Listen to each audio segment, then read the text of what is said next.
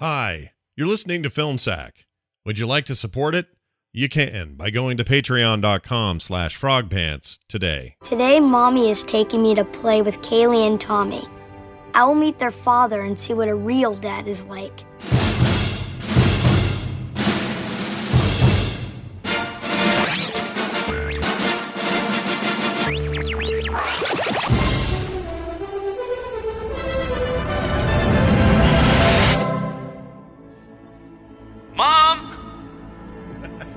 This is Film Sack.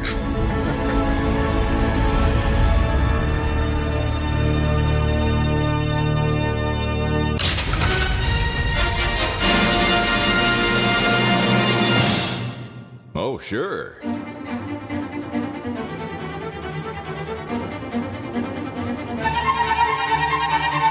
Hello, everyone, and welcome back to Film Sack. This is Film Sack, mining the very depths of film entertainment for all mankind. I'm Scott Johnson. Joining me today, Brian. This is like an R rated Star Trek episode done away. Ooh, okay. Hey. Oh, hi. Hi. Dear Blackout Diary. Today I saw a baby checking the mail with his chubby little baby hands. Oh, baby, what could you possibly be expecting in the mail? Baby food samples? Gerber life insurance for your questionably high risk baby lifestyle? Meh. Baby was probably just trying to intercept a letter intended for his mom about his adult like behavior at daycare. Mm. Well, that's too much for my brain. Blackout! Oh, hey, Blackout Diary, one more thing. Why do all dads suck? I mean, I feel like I'm living in a lifetime movie of the week where all the men are either crazy, sex offenders, or just plain absent. Mm. It's messed me up so bad this morning I tried to make making cereal with a knife. Blackout! all right, well, I gotta go. My crazy dad is choking me out. Oh, this is the closest to a hug I've gotten from him in years. I'll take it. I love you too, Daddy. Blackout! Uh, you know what? That made me very happy. The movie's better if he, he was said blackout every time he wanted to get out If of he that would have had, yeah, if he would have had a catchphrase on every transition. I think I agree. Um, okay, that was great. Also with us, Randy. Why is that twerp beating up kids that are way bigger than him, Jordan? Aloha, Scott. Brian. Brian. Randy. Okay, I'm back from the future, and I'm so sorry, guys. I'm sorry. I tried, but I messed it up. Scott, you you end up with a paper cut, and mm-hmm. Dunaway, you end up with a blister on your dominant hand, and Ibbot, you end up falling into a running wood chipper. Okay, just give me another chance. oh, I'm just right here. I didn't mean to drink the leftover coffee that Saturday morning. Okay, okay. I'm back again from the future. I am so freaking sorry, guys. Dunaway, you're gonna end up with a rash on your leg. And Scott, you end up with this mild friction burn. And and Ibbot, you end up being eaten alive by a cult of cannibals. Ah, my brain is getting so huge. I have to try again. I'll be right back. Yeah, that's basically the movie. Yes, that's pretty much it. Poor Ibbot. Yeah. Uh, well, Libet, here's what you have uh, last for you since you. well for yeah, yeah, it kind of had a bummer turnout for you. Uh, Brian, halfway through this movie, I'm only vaguely aware that Ashton Kutcher is in it. Ibbot. it barely is. Uh, this week we watched a film about a guy who discovers that he can go into his past self via memories and change. Uh, hold on, I'm doing this over.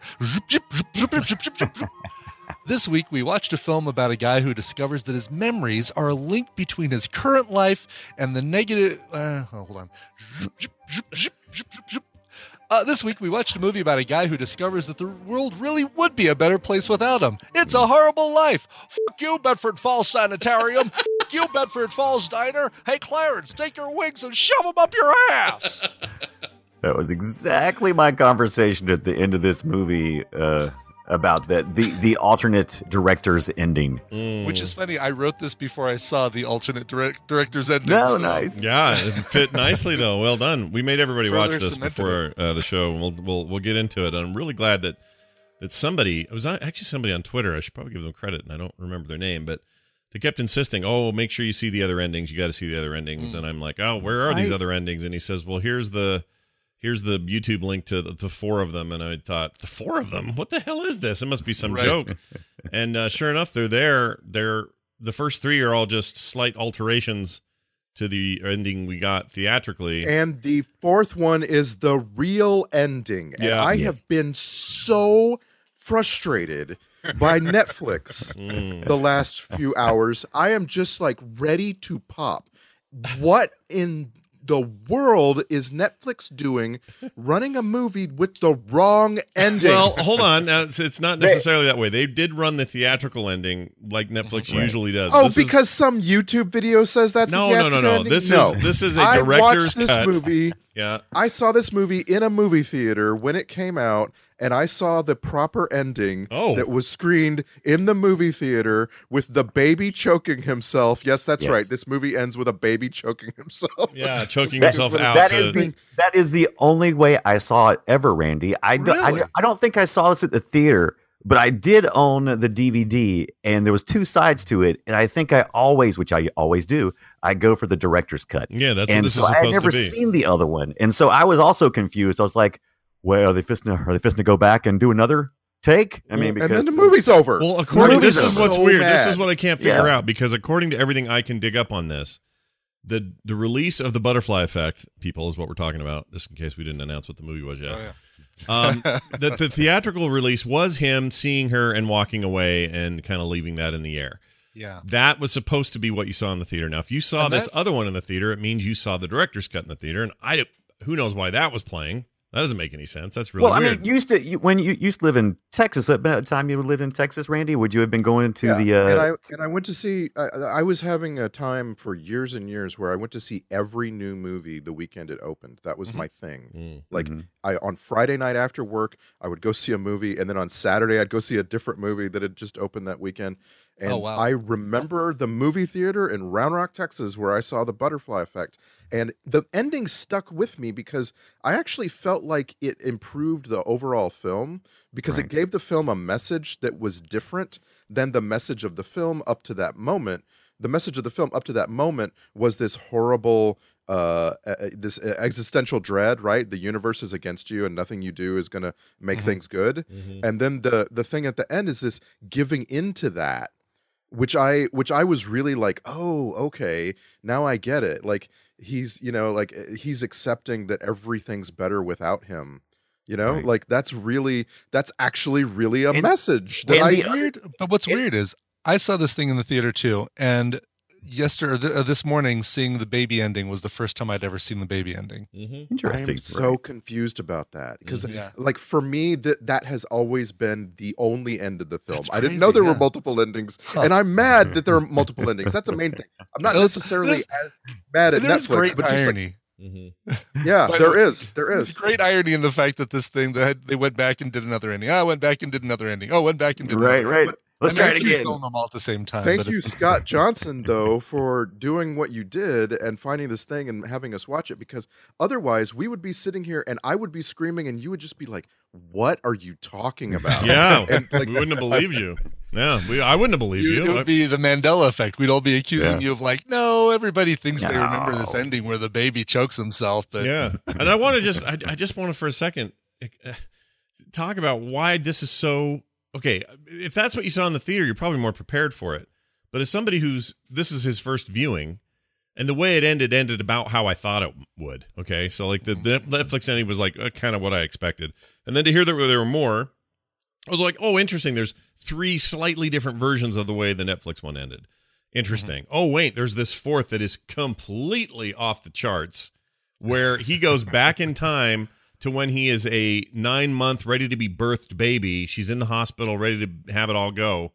And he strangles himself with his own umbilical cord with some internal dialogue or monologue about about earlier in his life, later in his life, like all this stuff, and kills himself in his mother's womb to reset everything so that everything was okay.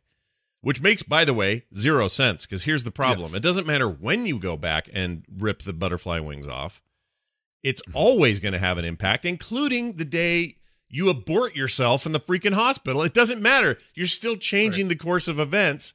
So yeah, I, Eric ugh, Eric Stoltz is still gonna abuse that girl. he's still a Right, perv. exactly. Well, And, yeah. and if she chain smokes after he chain smokes and gets cancer after he blows his arms up, imagine how she's going to do after she has a miscarriage. So that's why. So that's why I say the miscarriage ending is the ending. Also, because it, it not only gives in to the existential dread, but it it is the ultimate defeat, right? Like every other ending that we saw, I'm just so mad. Like, why are these all these endings where he sees her on the street? These are this is not compelling at all. Mm. Like th- this undoes the whole mm. film. Yeah, but know? the problem the problem is this is how they they screwed up that thing with the baby though because that I agree with you. There is a sudden endingness to that that is like, oh, well, all right, if he's not here at all, this is the closest he's going to get to a reset, and I and I kind of understand that.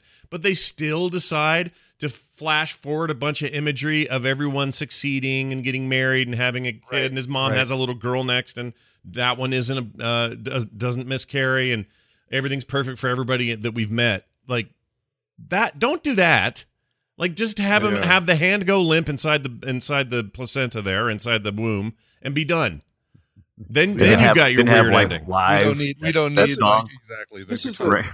Yeah. Uh, this is the whole uh, Nolan Brothers thing. Like Christopher Nolan said that he uh, he had the ending for Inception uh, figured out really early in the process of writing the film, and that he wanted to make sure that they uh, they captured that ending that he knew was the right one only. Yeah. And I really appreciate that. Like as a viewer, I feel really strongly like you should not give the editor a bunch of options. Like you should know, you should have a movie that's good enough that you know what every bit is going to, uh, you know, end up looking like on the screen. Yeah, lacks Because- confidence otherwise, right? and especially the ending like uh, you know i can understand well we're not sure about this you know this this middle bit if it adds to the story or takes away from the story so you can choose whether or not you want to leave it in or leave it out but not like saying hey um instead of me writing this i'm going to give you a bunch of en- endings uh, you choose the one you like Mhm. And by the way, Well- we're not talking. I'm not talking about alternate takes. I think there should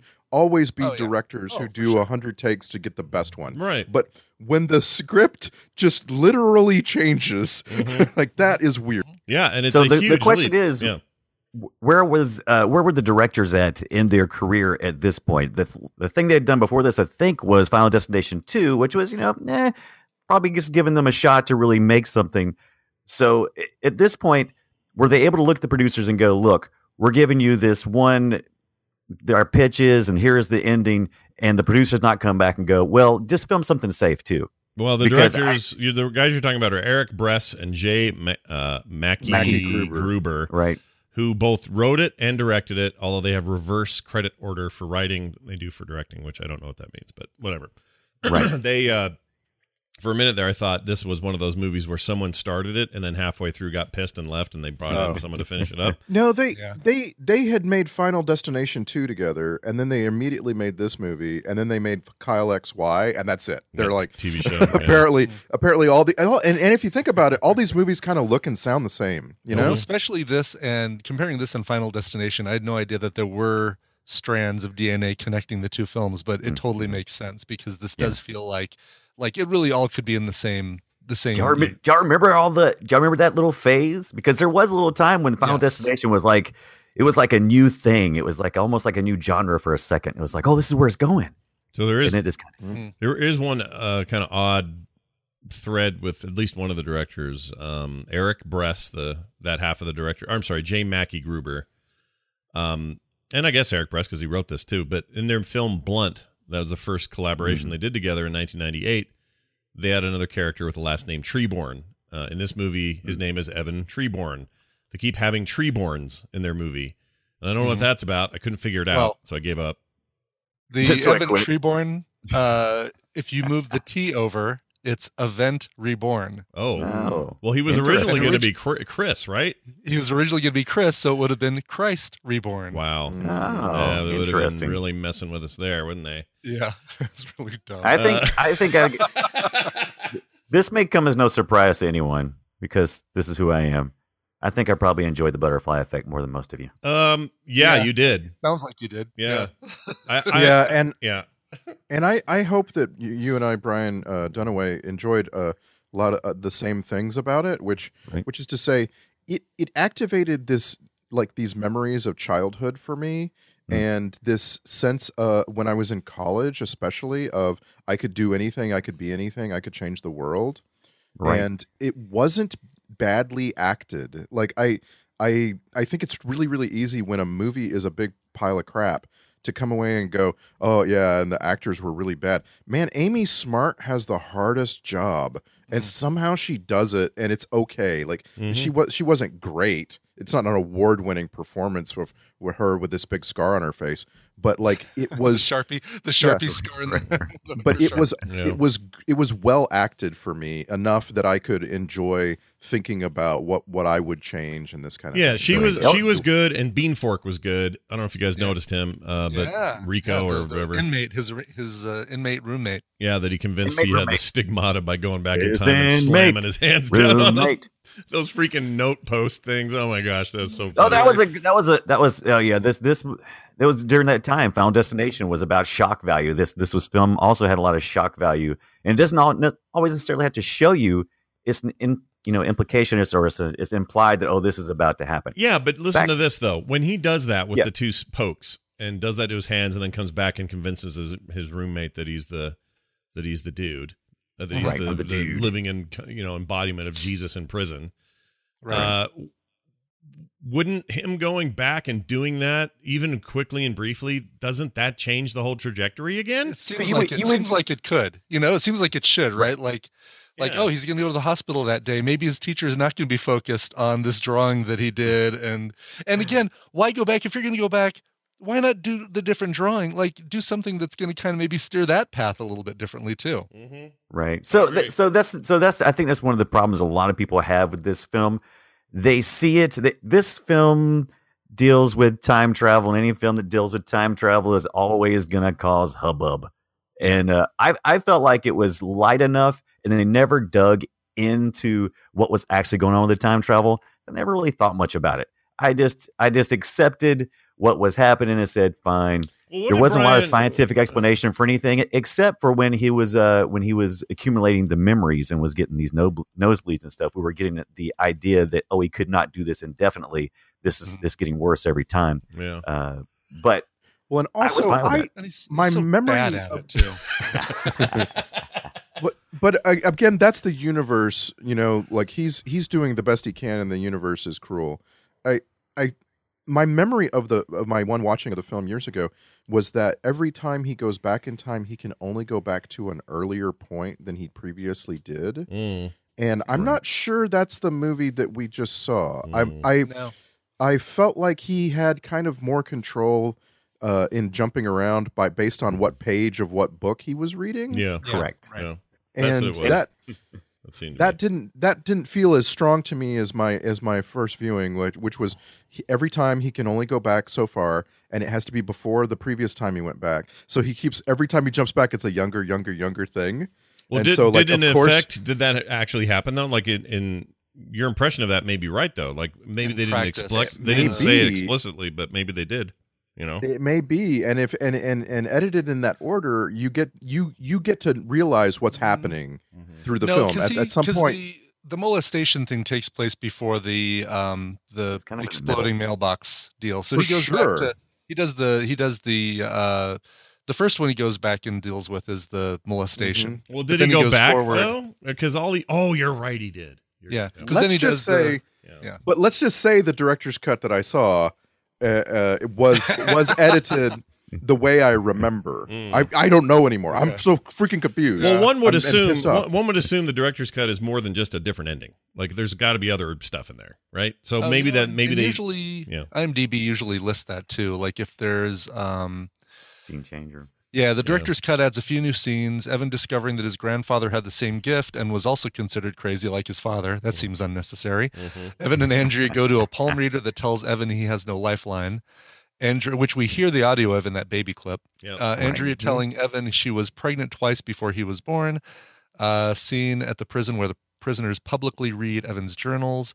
A scene in the prison where the other prisoners come to rape Evan one night. An extended hospital scene where Evan is visiting a sick Andrea. Um, and then the alternate ending looks like that's it. was The Bean Canadian version of the film contains more scenes of nudity. great, all right Oh, Canada! great way to go, Canada. Was it was it more scenes of nudity with uh, Earl's brother Randy in a goth? Uh, oh my gosh oh yeah man he was Oh. This is in his heavier years. Oh, he's a big boy. Since then. You look at him Yeah, now. Actually, his IMDb photo right now. Uh, I Yeah. hats off to him. I don't know what diet he's on, Yeah. but he looks great, dude. He- Yeah, it's- nice. but it's also one of those things where it's like Newman. Like if you lose that much weight, can you even work anymore? Because everyone hired you for being a big guy. Oh, are we talking about Ethan Sup- Suplee? yes, Yes, Ethan Suplee. yes. Oh, I love him, I and do he's too. got such a horrible IMDb photo. No, it's good. on It's a- he looks great. He looks Yeah. Look up- healthy. Look up Ethan Suplee and imagine him having, oh, I don't know, eighty percent less forehead, and it's like, oh, what a good-looking Well, guy. it's because his body. Well, he's a. Oh, I mean, No, compared to that's a compared to how fu- he that's- looked- my name is Earl. Compared to how he looked here, uh, I'm just saying- Mallrats Or, I'm Yeah. just saying, if you told me, oh, he actually has this tragic tattoo on his forehead, and they photoshopped it out for the IMDb photo, I'm like, oh, okay, I get. Nah, he's just always been a forehead guy. Like in Earl, he always had a bunch of forehead. I mean, in this thing, he was the most goth and the Yeah, most oh my la- gosh, lady getting so goth, goth. dude. Uh, Like, what was that about? Like all the girl things. I don't get his deal, but whatever. Uh, Yeah. Who am I to judge? Maybe if I was a big purple. boy, yeah, he could. Well, I don't know, it- it fits in- Uh, Th- that fits in with for his hair tips, basically.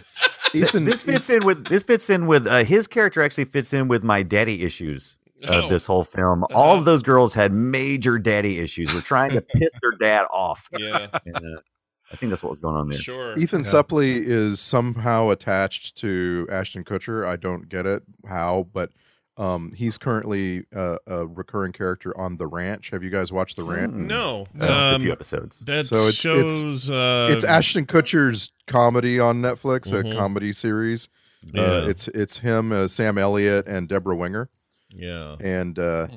it's it's not bad, but it's also like it's really really like two and a half men in the Wild West, Mhm. and it's just like it, It's a- doesn't it's a- tread it's any a three, new ground. It's a three camera uh, Yes. traditional sitcom with a laugh track. Like on yes uh, uh, out out in I don't I can't remember like Wyoming or But but the laugh track is ironic, right? Because I don't think it's. I don't think. Oh no no no! This comedy. is two and a half men. I mean, it is really it's it's like Ashton Kutcher walked away from uh, Chuck Lorre with all of his tricks, and it's Yeah. like I'm going to do, Really? go do Oh, what Chuck interesting. Lorre that's does. what I've also What is- I've uh, also heard it, this. Uh, what's it on?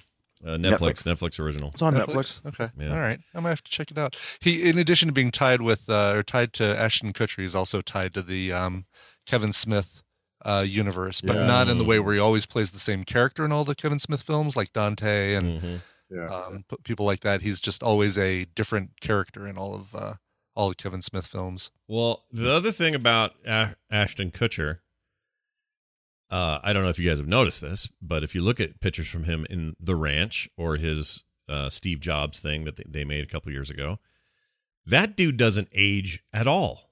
No, he's he's another. He's always had a baby face. He's permanent handsome. Now, I put in just for funsies in our film sack uh, uh, dis- uh, Discord here. Yeah. A picture of a camera looking up at him in his face. and I would just like to point out that no that dude's got some seriously mismatched nostrils. So I, I just want to make a point here that everybody who's awesome looking, if you're Tom Cruise, you got a tooth in the middle of your head. If you're this guy, Right. your left nostril is the size of a freaking uh, growing glory hole, and the other one's a little tiny slit. Is it? Isn't that? But isn't that the definition of beauty? Isn't it symmetry with one imperfection? I Isn't guess that what so. supposed no, I think that's right. What yeah. was her name in Transformers? The uh, first one that was popular for a whole minute. Uh, Yeah. yeah. Jennifer, Jennifer, or no, um, she was in Jennifer's Fox. body. Megan Fox. Fox. Megan Fox. Fox, Yeah, I always just Uh-huh. call her Jennifer because she's in that bad Jennifer's body. She's got that movie. half thumb. She's got that half thumb. The, the so all the way down. If you haven't looked it up, up Jennifer Fox or Jennifer Fox. If you haven't looked up her thumb, go look at her thumb. It's jacked up, man. And I'm just saying, I think it's, I think that's the deal. If you are so pretty and so handsome, your job is to have at least one really They're goofy to- flaw, and that's There it. There used to be a subreddit called Megan Fox Thumbs Mm, Yeah. that had stuff like that. yeah. Mm. Well, Ashton Oh, yeah. Kutcher Really is just funny. It's officially called brachydactyly, which is basically medical- a fancy medical- word for a club thumb. there. You go. Right. The medical term for Megan Fox is over slightly mishap thumb. Oh my goodness, that's terrible. You people are terrible. I'm just saying, no, no, no. Megan It's not Fox and her body thumbs. shaming, not at all. It's just this. It's just this point I want to make that I think it's like a not a deal with the devil, but if you're going to come out beautiful, if you're a beautiful Right. person, something there's something somewhere. Like let's had a think of somebody really good looking, like some model on Sports Illustrated, if you went to her house and got to be her friend, one day she might look at you and go, "Do you want to see a mole that has teeth?" And she'd show you like a mole on her back with teeth. You know, I like the fact that I've got so many looking imbec- Go ahead. Oh, go ahead. No, no, no, no. After you, sir. All right, well, I'll be mine's quick. I'm still looking for the imperfection on Amy Smart. Oh, still looking. Yeah, she's, find it. Aw. she's lovely. She's Yeah. lo- well. Okay, her imper- ahead, Brian, her imperfection is uh uh, uh Yeah. scran- movie uh, choices. Yeah, movie choices. Right. Let's put it that way. That, There you how go. about that huge scar on her face during that one scene? That was pretty bad. Uh, it was That was just all a. messed up. Does it look like makeup to me? It Didn't looked look like right. a scar, but then is like the director said, ah, it doesn't look scarry enough, and people aren't going to notice it really bad. Let's just fill it in with, Oh. with black sharpie. Mhm. Th- this movie never once said, uh, "Let's go subtle." No, no, no. This Yeah, this movie was meant to be, uh, you know, no no It's- confusion. Mm. It's like a it's like a Twilight Zone episode written by an eight year old. It's like, Right, and then he's gonna come back and he's gonna have no arms. Yeah, Yeah, yeah, yeah, yeah. No, totally. You could see them in a writer's room just having a time of their lives, totally coming up with these But, I, wacky but no, I, ideas. I like that in my sci-fi thrillers. oh, I do too, and they're well made. This is not Yeah. well Yeah. made, and, Well, and, I, it- and well, I'm going to go counter to what Randy said about acting. I think Amy Smart's fine. I think Mm-hmm. uh, Carlos, aka Kevin Durand, is always good and was great in this. Melora Uh, Walters, I think, is always. I, I I love her. Yeah. like, I love watching Melora Walters. There are people who are doing fine performances, but man, there are people who aren't, and a lot of them are kids. Oh, man. Uh, the Really? kid kid actors are terrible, and I have clips later to prove it. You just don't remember. They're they're bad, and I'm not saying everybody can be a Dakota Fanning in this world. I'm just saying you can do better than this this group of kids you just pulled out of a junior high somewhere.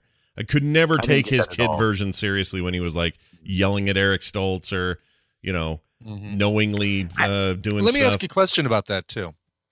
Uh, so when he goes back and he he occupies his his cell himself uh, for a little short period of time and controls all that, when he leaves and comes back to the future and everything's all changed, does the old him have any memory of what happened, or no, they had a blackout, right? well, like Yeah. the birthday party didn't have a blackout, Uh, right? Like you know, wait, let me think. Well, because he never. That's. oh, good point. Well, I they- think. yeah, I think. yeah, when he goes back and tells, I think young you're. Smart not to do it. Mm. Go ahead. I think you're investigating a plot hole from from the editing room because like I I I would like to believe the movie was portraying the blackouts as covering the misunderstandings of time travel and that they were all there were all blackouts Mm. and it just didn't have the movie didn't have the time to show you every one of them Mm. and so it just sort of did a little hand waving on that And, and thank you for that movie because uh, you were only a little under two hours, so I appreciate that. Thank you. Mm.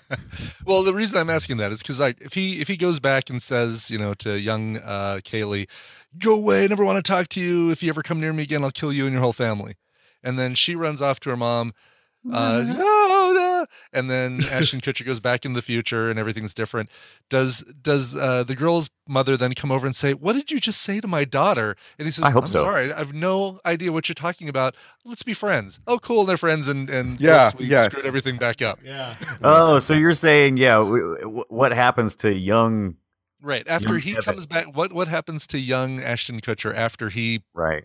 zoinks back out of there? Well, it's, And- it's not only that because they, they are very fast and loose with what you're talking about. They'll lose chunks of time and not explain it. When he set up the birthday surprise for Amy Smart with the beautiful lighting and the plates Oh, yeah, and the right. restaurant atmosphere and everything.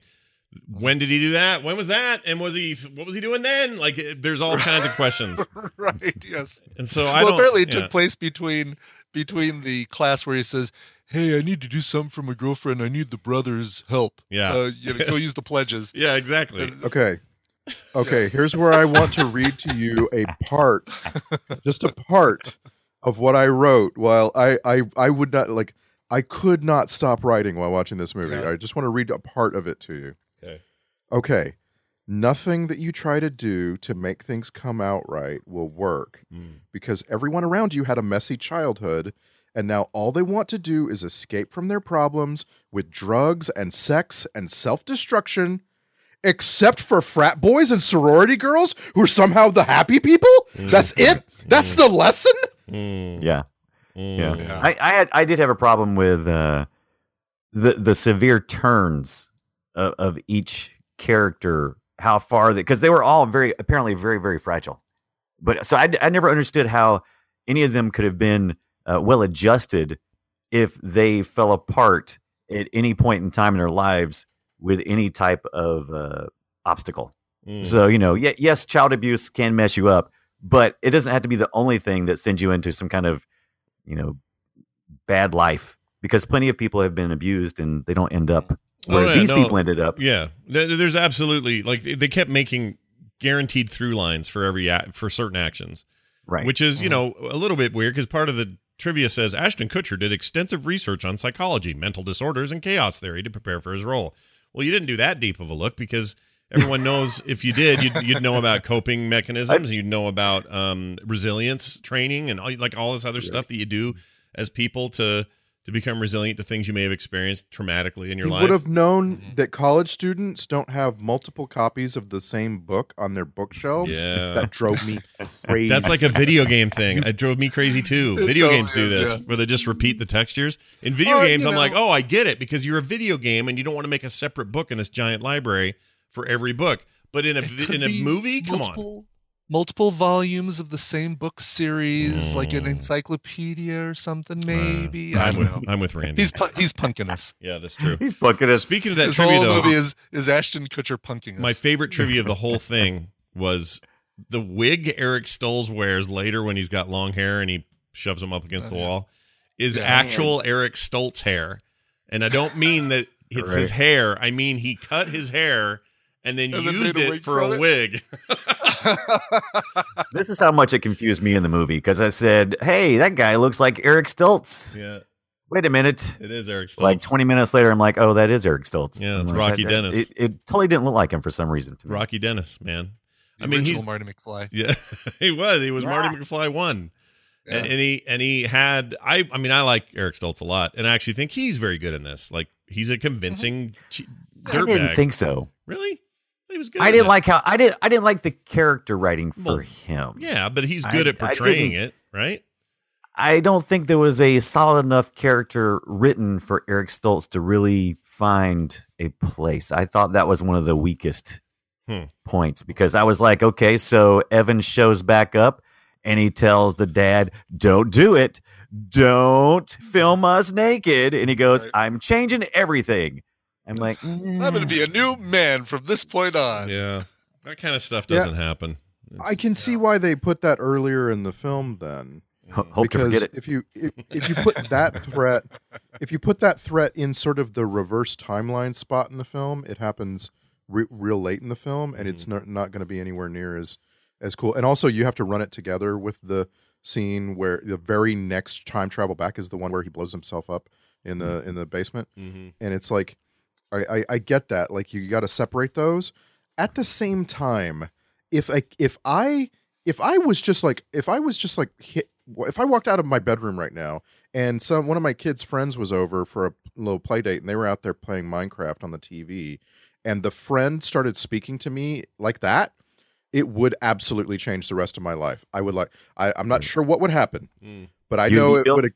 When a You'd kid building airplanes. Mm. when a kid starts speaking like an adult and does it for more than an instant, that is the freakiest freaking thing. Like I, I, I uh, It's very discordant. I agree. I don't like it at all. The the biggest complaint, and actually something that I I kind of enjoyed for me was the manipulation of your emotions in this film because they really went for the low hanging fruit. It's like, hey, we're gonna put a, a quarter stick of dynamite in this mailbox, which is shaped like the house, and we're gonna make you feel uncomfortable. Oh wait, we're gonna ratchet it up some. We're gonna have the baby check the mailbox. Right, Mm. by right. the way, It's like, oh By the really? way, Come on. It, Oh, uh, it yeah. really was like, what's the ooh, what's the what's the uh, let's not be Worst case subtle with scenario. anything. Mm. Yeah, let's be as uh, also, why? Who has a house? Who has a mailbox shaped like their own house? I don't okay, know. I don't so know. the whole does that. film, the whole film except before. the whole film except for the prison exterior and a flyover shot of New York City, Manhattan. The whole film was filmed in Vancouver and the Vancouver suburbs. Okay. and that was a thing. I I have seen the remnants of it here and there in the Vancouver suburbs of this like rich people with the house. They're so excited that they got a house, and so they put a house in front of their house like that. uh, Right. Yeah, but it's such painstaking detail on that little house. Yeah. Hey kind of- builder, hey builder, I know you just built our house and all, but I was wondering if you had a free weekend to make another smaller version of that. Yeah, could you Well, make a just little out of scale curiosity, version? was there? I didn't look closely, but was there a little tiny mailbox in front of the little mailbox house? no, it's actually you actually lifted the roof up, and and the people were inside going, "No." Remember, Canadian Canadian rich people aren't spending all their money cheating their kids into college, Right. and they, they Ooh, like, ripped from today's they ha- they headlines. well done. I- I'll tell you what. Um, it uh, one thing that all these movies have in common when you when you say like, "Wow, this looks like Kyle XY," Mm-hmm. is not just that it was filmed in the same place in the same sort of locations, but that when you're filming outdoors in Vancouver, you have so few good days where you you aren't getting rained on that a lot of a lot of the scenes are actually being shot in the rain and they just brighten them up so you can't see the rain Mm. Right. and that's a weird thing that brightening that Yeah. they do Yeah, I And- noticed Yeah, it the- here. Yeah. The color palette for this movie was was interesting in itself. You could, I I thought that was actually It's mostly fascinating. mostly dark Yeah. blues when they were indoors. Uh, you know, kind of. I don't know. I don't know what I compare it to. A little bit like the abyss or something. it, Right. it felt Um, and again i don't want to give this movie too much credit but it felt like a lot of effort was being put into making every interior feel like a prison Mm. And every Mhm. exterior feel like a bright open sunny possibility You know, one of And my you're probably right. one of the things that I mean, I'm gonna. I guess this is an admission, but my entire life, one of the things that has greatly deterred me from doing anything that would land me in prison is how movies go full rapey with their Oh with my their inmates. gosh, it was so Yeah. terrible that once again they they did not have a light hand towards anything. In the prison scene, I was like, okay, yes, prison can be bad, but not every guy is some body. No. I feel like I'm at, I feel like It I'm at is the gym. absolutely every every prison trope that's ever been used in film. They tried to shovel, you know, shoehorn Right. into this one. Like, all right, there's got to be a big guy, and he and he gets uh, attacked and stuff thrown at him, and made fun of when he walks in with his blankets, and people trip him and laugh at him, and, Yep. and then And he's gonna get raped on his first night. Yeah, And and the guy says to him, whispers, oh, I can't even say what he said in his ear. It was all freaking awful. It was like the worst rapey, awful, prisony thing Oh, ever. yeah. And I thought, yeah, that's why I don't break laws. I'm not going there. Right. You know, the and the thing is, the all these over exaggerations of things, it, it reminded me of dreams. It's like, oh, I've done something bad. I've put a piece of dynamite into a mailbox. And so you're you have an expectation of what's gonna happen. Yeah. And then the next thing happens and it gets worse and worse. And I felt like this was I, I felt like they were making me question whether he was actually just insane. Was is Yeah, this character just is this everything just happening? no, he's just style? shitty at time travel. Like, you But no, yeah. you wouldn't, you wouldn't look back and say, "Oh, I know what I'll change. I'll change it so that we put the dynamite in the um in the mailbox, but we turn it the other direction. Let me see if that works. Oh, that didn't work. Oh, all right. You know what? No, what else doesn't work? Don't Okay. hand, don't, don't give, don't give uh, Lenny.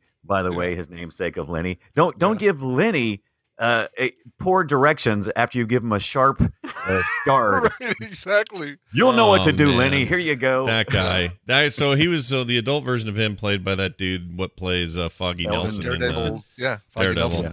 And I just could Yeah. not get that out of my head. So when him and Amy Smart are getting it on in the better future for him, I just Yeah. kept thinking, yeah, right, dude. No, not a But I'll chance, tell you, Foggy I- Nelson. I Not love that. I loved his acting though. There was a, there was one time when he was uh when he was gluing his airplanes together, and he just really freaked me out. Mm. He really did a good job. Oh, when he was think older? That was Yeah. a better eventuality for him because even though he was crazy in building uh, airplanes, he didn't have Right. that stupid uh, stripe of, of fur on his chin. Right. Yes. I mean, he was at home. His mom was taking care of him. He never had to grow up. He was a forever Exactly. child. I mean, He come got as many models and paint and glue as he wanted. And Don't mess that up for me, Ashton Kutcher. Come on. Aston Kutcher. Nice. Coocher. Uh, do any of us who who here? I swear, Randy, I swear this is you. Didn't you say once or twice on the show that you're you used to back in the day? You, you used to like the Jerky I never Boys. tell you about the time.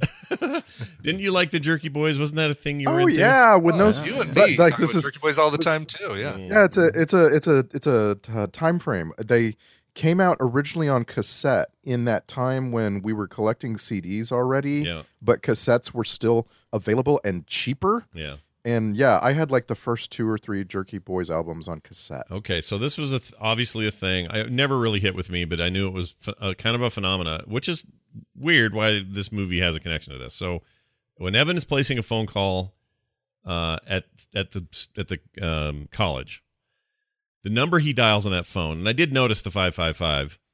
Hmm. Uh, because I saw him hit it rapidly, and I went, "Oh, there's somebody dialing five five five like they do in all movies."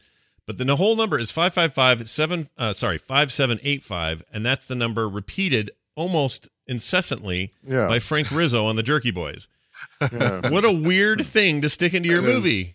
Yeah. I, how could how could a guy of Ashton Kutcher's age though not have been What, what were the impacted numbers by- again? It's Well, What, were- What? what were the numbers? pushed, What were the I think numbers he again? pushed to mute. Five five five five seven eight five. Yeah, 555 5785 is the number. Five, seven, eight, five. Wait, did Five you seven eight five. Because I was trying.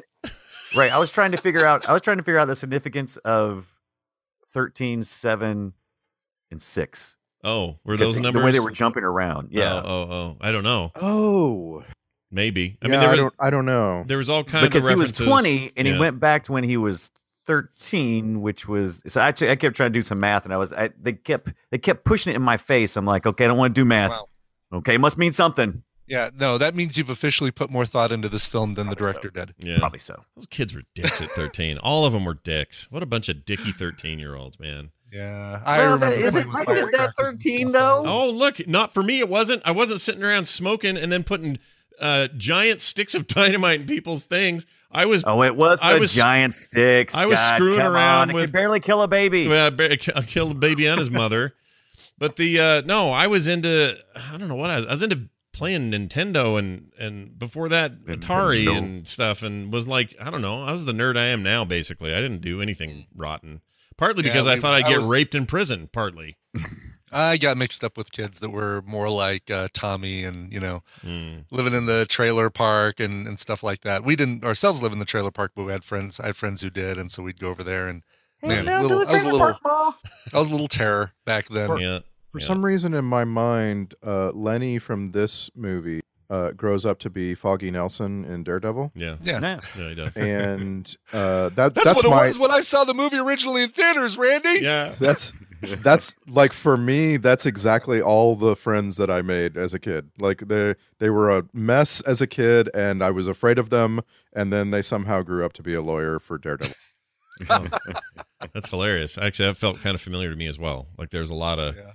lot of, you know, the kids who got picked on are doing fine now, and then the ones who were the dicks are dead or horrible. I've, I run into that a lot. Like some kids I grew up with in junior high that were just awful to people are just kind of lousy now, and then the Mm. ones that grow up fine are the ones that got picked on. It's weird. Uh, yeah, I haven't uh, looked back to see what any of the uh, the dicks I hung out with are doing Right. these days. I imagine, you know, they probably have uh, mug shots and inmate numbers signs they're holding You know- up. in you know, I was uh, as as many of us uh, who are more like us.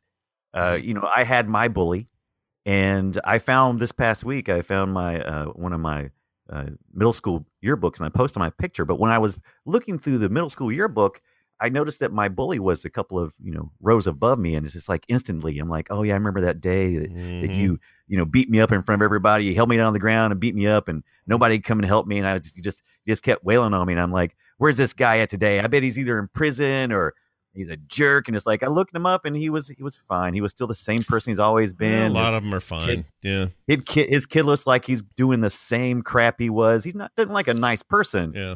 but you know there was no comeuppance. Well, when like they're movies. when when um so on TMS, this is probably three years ago now or something. But Brian and I were doing an episode where we somehow came up this kid I went to high school with who wasn't a bully per se, but just an a hole. His dad had tons of money, um, treated everybody like garbage, and just was just kind of a shithead. And we all, you know, had these. A bunch of us were just did not think back very fondly on this guy for the way he treated us when we were supposed to be friends, and and we made some comment about it on the show, and then we moved on. Mhm. Like a week later, do you remember this, Brian? I get this email from that guy who says, uh, I heard on your show all the stuff you said about me. And at first I'm going, oh shit, here we go. I'm gonna get you know.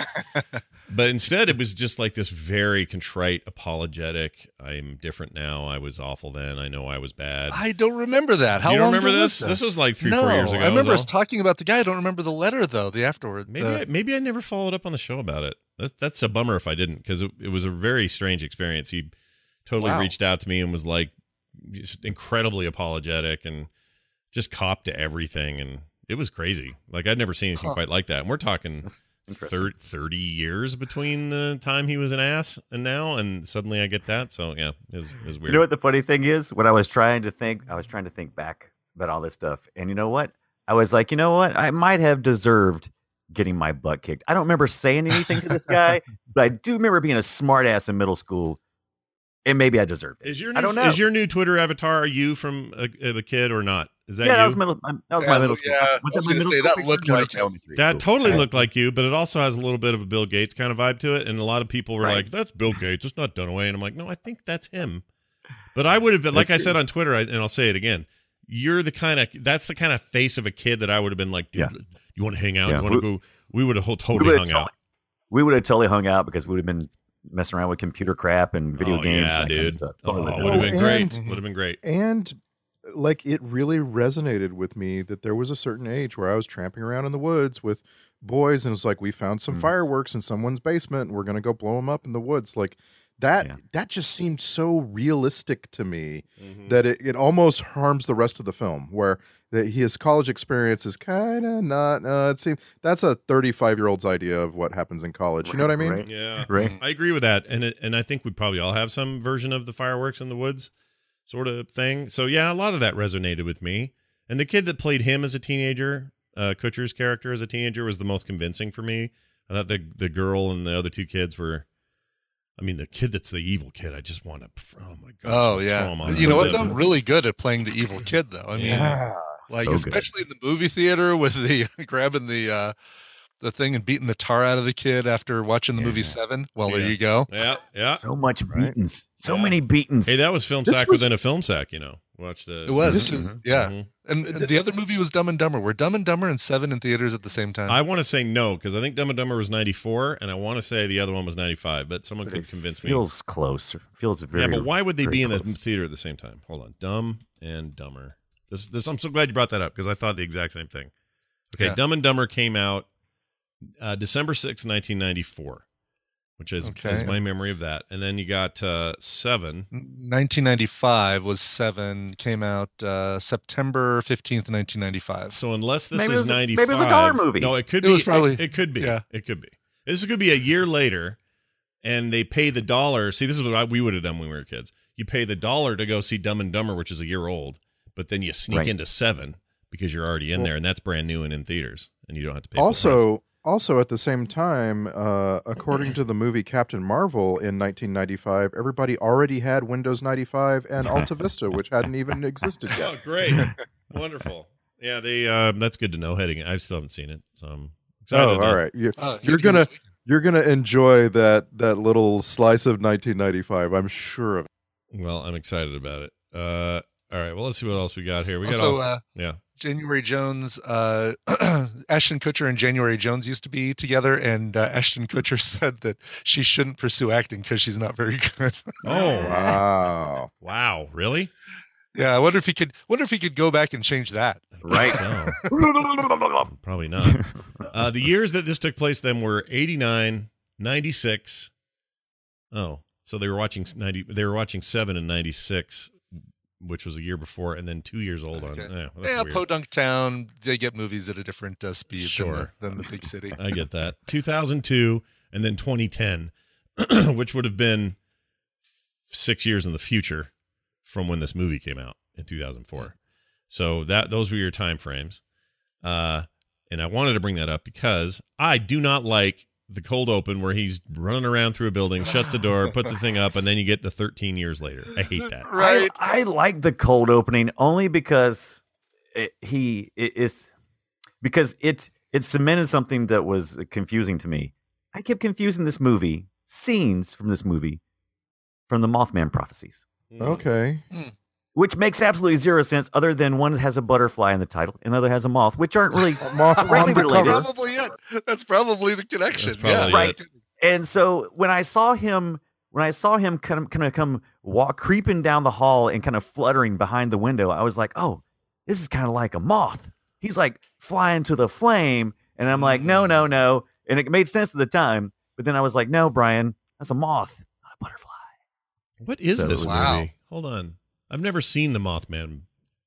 It's based Oh, on a true story about this this uh, mythological um, mythological creature that people were sworn to have seen during the fracking or during the uh, strip mining in Virginia. It was protecting the mountains that were getting strip mined. Is that right? Okay. I I think that is that is right. It was, and this is this came out in 2002. Hmm.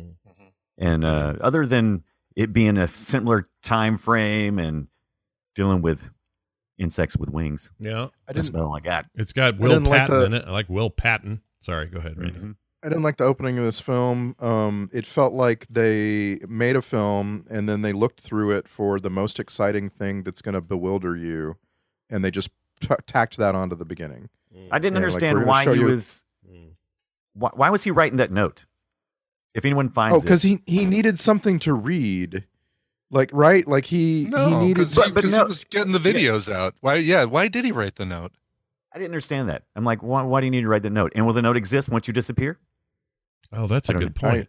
I don't know. Yeah, I well- I, th- I thought he needed something. He needed to read his own diary, so he was instant. He was making instant diary, which which right, right. solves a bunch of other things. And you're like, oh well, then why would he need the books ever if he Mm. could just do that? Mhm. Which also Right. made me question how he had any journals after he lost his hands, because he didn't seem like he was too adept at writing with those hands or Oh doing wow! anything. Oh, Good no, he- point. yeah. The the the sequence where he loses his hands and and legs, I think he's Right. completely quadriplegic. That that sequence. Oh, did uh, he lose starts- his legs then? Uh, uh, I oh, Yeah, sorry, you're why he's in you're that's clearing he's in a wheelchair. Yeah, you're clearing something up for me because in my head, I thought it was just his arms, and I couldn't figure out why they were pushing him around in a wheelchair all the time. Why couldn't Right. he walk with those arms? But you're, I'm just you're giving right. up. I don't have no arms. Forget it. You're right. They just here in this chair. He just me around. they just weren't Right. explicit In about it. that- Yeah. All right. in that sequence he's got he's he's got uh, a one book that he had written when he was seven Yeah. before the explosion right. Right. so that was the book that had to be found for him Oh. to be able to Yeah. But I, I did find it interesting that they I like the ending where the baby chokes itself. I you know whatever. Uh, so I did like that idea. The reason why I liked it was because it gave us this this this history of two previous stillborn babies, and you know, and the dad did you know he he did camera stuff instead of writing journals, and I thought that whole story had created this potential for what we were going to see in two and three, and I was hoping that two and three was going to be about that, but when I read more, I'm like, no, it's not even about the same family. I kind of Yeah. would have liked Did to you- seen that. Did you read the synopses, by the way, of all of, of the two Yeah, I just- sequels? Oh I my through, god, yeah. how the third Bad. one seems totally horrible. Like, like as bad as this one was, the third one Right. feels like oh, uh, like like like oh, so uh, so many Yeah. times worse. I don't have And any- congratulations, they're all on Netflix right now. Are so they if, uh, actually? you have a oh, hankering. jeez. really. Yeah. I might watch three just to see if it's as bad as the synopsis makes it makes it Mm. look. What what was the with the um, I mean direct to video type stuff for these theaters? Yes, Like okay. yeah, both of them went direct to video, uh, two and three, and uh, three is called Prophecies, Butterfly Effect, Prophecies, That, Butterf- maybe that's the reason why I'm getting the Mothman prophecies and that stuff mixed up. Endgame. I can't remember what it's Well, the called. first one's the called the first one's called just two, and then the second one's called three colon revelations. Well, technically, the second and third one, Scott. Oh yeah, good point. Revelations. That's it. Revelations, not prophecies. Yeah. But in the third one, this guy doesn't even need the books. He just uh, he can tra- time travel back to any point in his life that he wants to, and um, it becomes the most confusing synopsis I've ever read of a movie. Wow. Wasn't there that. like another movie with like uh oh where a it's not something some kind of wife is the name the title of it? oh, what the is time it? traveler's wife. the time traveler's wife. Yeah, Oh, that's, that's- it. Wasn't there something, some something wife? I knew there was some kind of travel? attachment. Well, I was trying not to say. I was trying not to say astronaut's wife because that one's always the one that pops in Oh, my head. yeah. I was like, what was the thing? What was the thing? so Time So- travel. That's a book uh, uh, it's and, it- and it's one of those things that makes a such a better book than movie that it makes me wonder if butterfly effect would have been the same Hmm. It, did you see they Um, have novelization of this? oh god Crap. no Yeah. that's not what i'm talking about please I know, but still. uh, if you've never read The Time Traveler's Wife, uh, the author is Audrey Niffenegger. Mhm. You should read it. It's a really good book. All right, It's right. a good movie too. I hadn't heard of it. Um, so okay, I'm just I was just trying to verify this, but Butterfly Effect two and three has no connection to each other either. No, These are all just no. separate shit. separate separate retellings of more or less the same story. Hmm. Oh, time, time travel through through uh, uh, consciousness. Yeah, and why consciousness wouldn't why wouldn't you like if you're making a sequel? Why wouldn't you say, oh, you know, let's let's make it so that uh, the girl that that uh, his mom eventually has in the in the director's cut ending realizes she's got this power and she does stuff like this and maybe even tries to bring her dad back or, or something like that you know right. And, or not her dad but um Right. right. Since they implied there was a girl next that did survive, I was like, okay, so that mean it only affects the men? I was kind of oh, right. They just let that well hang. that's Yeah. that's in what was that yeah what was that movie too that was a movie where the um where all the men in the family have Hmm. the ability to time travel it was Right. uh last few years that- Does any- that might have been also. I think that was also uh, what happened in Time Traveler's Wife. Wasn't his dad also capable of doing that? Is that was that I was that, that correctly? uh, maybe i gotta look that up i thought it was more of a cheeky um a cheeky comedy thing in the time Traveler's wife movie i don't remember being no, that was it more. was not. that was it was not cheeky at all. That was a serious take. Yeah. yeah Who was that? Um, Uh, Sil- Cillian Murphy? No, am I thinking of that wrong? Yes, I am. in time traveler playing the time traveler who had a wife I Yeah. never. I never did see. Um. Oh, Oh, Eric Bana is who it is. Sorry. what was the what was the name of that stupid? I'm gonna get this wrong. Tungo Bush. This one too. It was like About Time is the one. That's it. Only male members of the family can travel in time, and that one was actually because it was jokey. And it, al- I think it also had uh, oh, uh, Rachel McAdams. Rachel McAdams and Bill Nighy and Domhnall. Yes, Dom, Domhnall yes. Gleason's the guy. All right. Yep, I know this one. Yeah, that was more like a rom com meets science fiction-y thing. It was, and and the science fiction it was great because it's it's one of those movies that where the science fictiony stuff is just accepted and it's and it focus on the other things in the in the mhm. film, right? It's not like the main focus is this time travel ability. It's like, oh, by the way, he also has the ability to time travel, and and that's what causes all these fun things. Yeah, but uh, people like that movie. That movie's well I do too. regarded. That, Yeah. yeah, that is really good. All right. Have you not seen it? No, Well, Kim sa- Kim, Kim Dom saw it Hall and loved it. Yeah, Yeah. no, I love Domhnall Gleason. He's uh, Hux from uh, the new Star Wars business. He is. Yeah. He's great. Um, and his dad's awesome too, and so is his brother. There's a bunch of Gleasons running around. We always talk about Baldwins and freaking uh, the, the Hemsworths now. The Gleasons are killing it. They got they got a Mhm. whole like th- three generations yeah. of Gleasons running around, knocking it. Weasleys and Moody's and all kinds of shit. Weasleys Hey, Weasleys did and you guys ever see uh, Project Almanac? no No. That is, it's kind of a little bit of a found footage film, project. somewhat. yeah. Oh, I Back in remember that. 2015. I saw this at the drive-in. I think And I saw this on a plane. Hmm. Yeah, it's uh, it's not great, but A, it's fun. group a group of Things teens discover plans, sorry, secret plans of a time machine and construct one. However, things start to get out of control. Is the synopsis? This Mhm. I might be confusing with that other movie where the teens find a hole in the ground and they get powers from this thing, and one of them becomes a bad kid, the other one's like uh one word title like um Oh yeah. Hole. What is Hole. that called? it's not hole. It's. I know what you're saying.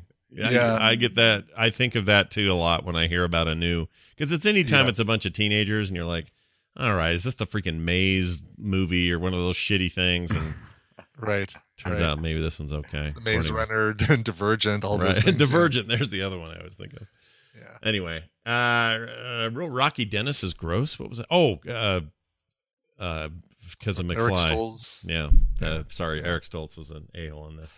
Hey, a couple other notes I wanted to get to on this on on uh, Butterfly Effect. Yeah, yeah, Yes. yeah. Uh, do do uh, mental institutions only do admissions in the middle of the night on thunderstorm, lightning? That's right. That's correct. know That's that? correct. Yeah, that- That's okay, right. just just checking. Yeah. All right. And, also, they're and, always uh, tied down. Mm-hmm. and also also there's a hierarchy of them. Uh, you can just transfer someone to Bellevue tomorrow, Mhm. and Bellevue is where there's no chance that he'll be able to time travel anymore. So Right. he has to do it right now. Right, exactly. yes, it's like Right. uh, it's Um, maximum security. and why was he okay? Remind me. In that timeline, why did he want to go back? Was it because that was her drug addicted uh, hooker timeline, and he wanted to fix Right. that? Was that the final one? Or am Anyway, I- yeah, uh, the the drug addicted uh, lifestyle was um, story. Uh, is that the three? That was right before he blew off his hands, or what is that after? I'm trying to don't remember. because I'm trying to remember But- why he d- like in the director's cut version why this would be your ultimate let's just go ahead and kill myself as a baby decision. I can't remember what he had to fix.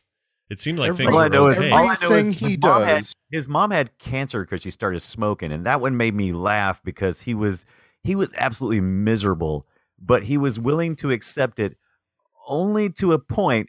And you, when he saw his mom had cancer, he almost got up and danced with his with his nubs Yeah. because he's like, "Yeah, I get to go back in time and fix my problem." Now. Right, exactly. Because you, I think they. It feels like they might have had to throw that in because he would have seemed really selfish if he would have said, "No, I don't like this timeline because Right. because the girl I love doesn't love me back." right. Oh, oh, and that pathetic like Ashton Kutcher fake crying.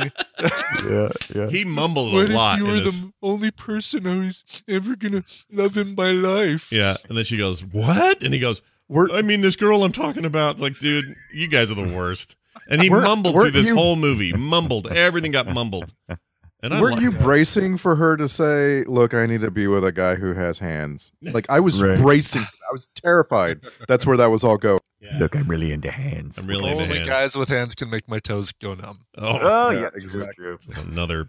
I lo- I just love moment. the idea that for most of his time travel, he was just trying to save Amy Smart, and the the things he was trying to save her from were the horrible, uh, you know, moment thing where she becomes a waitress and kills herself, becoming uh, a hooker who's strung out and gets killed, or uh, becoming a sorority girl. That's the worst. That's really the worst thing you could do. Yeah, h- how, what could be worse? Also, here's what's the worst thing: quit trying to pursue and fix with time travel a relationship with a girl who thinks skunks smell okay. Freaking f right, that. right. That That's line not right there just went, what? Gr- Dude, how can you think skunk smell is a good smell? I understand somebody with the cilantro thing. I get it. That's a different yeah. deal. Skunk smell? There's no way you're like, ah, oh, mmm, skunk. Mm, smells so good. You wouldn't last So in much better prison. than flowers. Yeah, right. that was horseshit. No, you would love prison. It's it's full of skunk smells. Yeah. You would love it. Yeah, Kevin This, uh, Durand. I this reminds me of a trope that I want to talk about. oh, we haven't hit that button yet, even though we've talked about a few. Here you go. Wow, yeah. This is called the trauma conga line. Mm. Um, the it's probably the best example that we'll ever see of the trauma conga line, and I want to just give you a list of a few of the horrible things that happen in this film.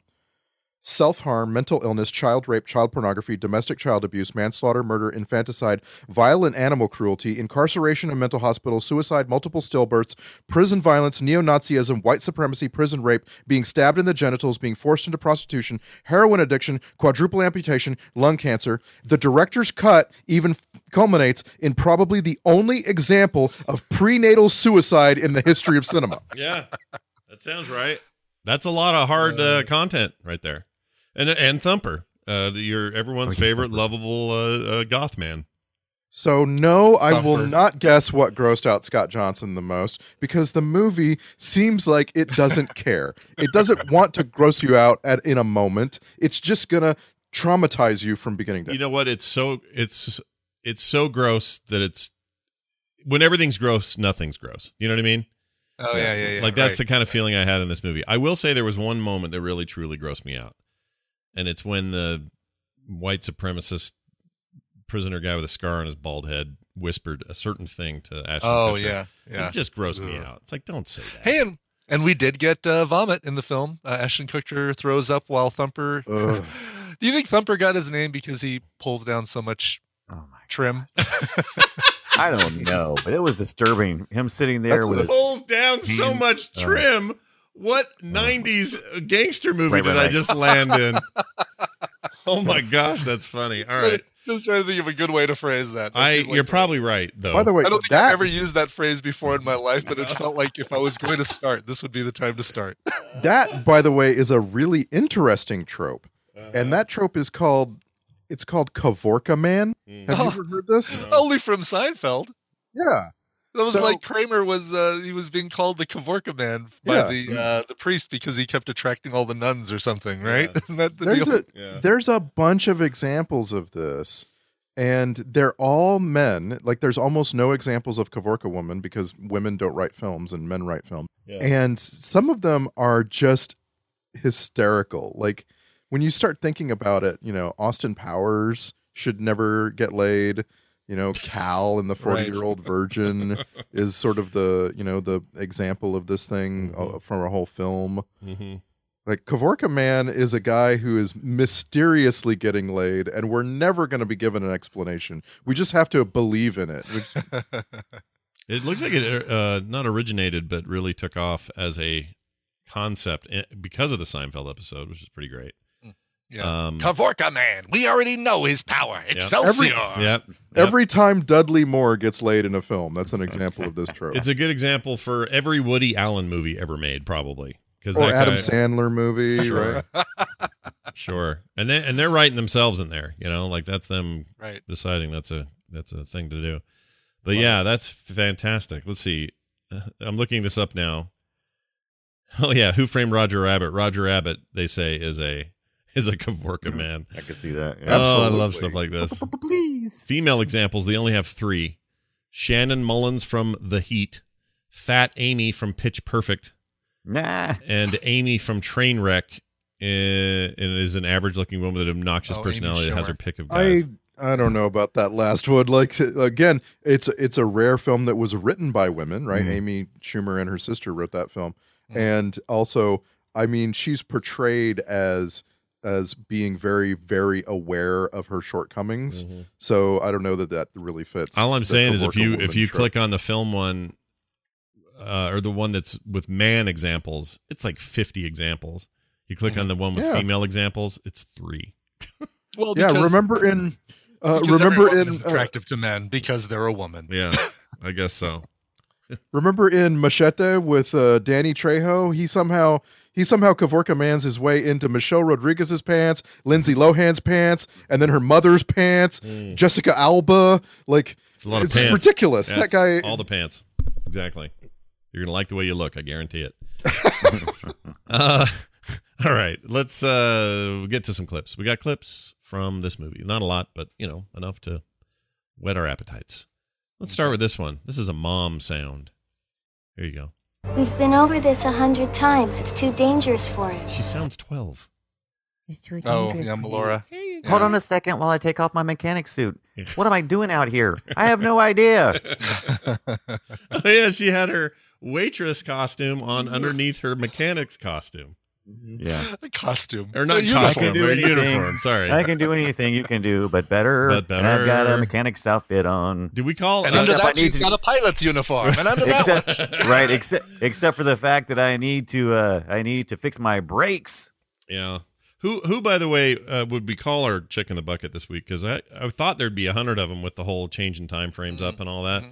I mean, well, the, the, Thumper kinda gets in the bucket to me, yeah, the chick in the bucket to me is they never fully say if the mom and baby were killed, far as I could tell. no, they did They later. could have been they could have been maimed. They actually say they say the words baby and mom dead.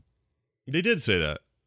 Yeah, I don't remember. later on because when have. they when they first did it, they didn't, and then the TV thing that the mom caught on her TV in the kitchen didn't. But later on, when she was yelling at him, saying Oh, "Mrs. What's her name?" and the we baby would be alive today if you, you know, yes, that's Ah. right. Yeah. Slip past me. yeah, yeah. Um, maybe Eric Stoltz is the chick in the bucket because even if him chasing Kaylee away at the birthday party to where she'll never hang out with him again later in life, uh, Eric Stoltz is still going to coax some little kid, you know, Yeah, yeah. yeah. some door to door Girl Scout cookie sales. I love that we, the- I love that we keep saying Eric Stoltz will do these things. That's what yes, Yeah. well, he's the Terrible man. Terrible Right. man. Uh, it's like, hey, we love we're- Eric Stoltz. We love everything you've ever done. You're awesome. You are awesome, dude. Freaking, what's the He's- John Hughes he movie? is- love him. Anyway, In this time frame, he is kinda kind. wonderful. yeah. He's kind of interchangeable with uh, David Caruso, though. In this time frame, Look, you just see a ginger and you see the same face everywhere you that's go. That's true. It's Yeah, absolutely you think true. all gingers look alike, don't you? because they don't have a soul shining through. So um, you can't you can't have a chicken in the bucket trope in a time travel movie. Yeah. The, the t- chick in a bucket trope has to be in a single timeline because for the rest of that single timeline, the person is just trapped where the script left her. Yeah. And this one, this one has people living out so many different lives and so on. You know, like the dog's alive in half the film timelines, and the dog died in others, and so on. That it's just like that, there's no one just left behind perpetually. Although maybe, just maybe, for the rest of the film, those uh, fraternity pledges are just standing out on the quad in their underwear with a soup strainer on their head. You know what I mean? Like, just maybe those guys got bucketed. Yeah. I don't know. Yeah. We don't know. We don't know. I mean, that's the problem with it. So I don't think there really is one. But uh and we never did oh, was the husband there during the baby suicide at the beginning of the of that clip? I know it's not in the movie proper for Well, he's- Netflix viewers. He's taking he's taking the video, right? Is that him? Okay. Oh, yeah, right. That's that's that's how he that's how he was jumping around. he was a chick video. that never really got in the bucket, but there he is anyway. Like Right. we just never really had to deal with that guy. All right, well that's interesting. Also that doctor um is credited in the movie but only shows up at the end there. And that's not in the f- theatrical release or at least not the one we all saw that Randy didn't see, which is weird. Anyway, that doesn't matter. What happens Oh, here? yeah, that is weird. Yeah, it is weird. Uh, here's how young she sounds. This is the mom again. This is Treborn. I need to speak with you. Can it wait till tonight? I'm already late for work and I I. think you really need to see this. That voice is just so. She's like a pixie. Right.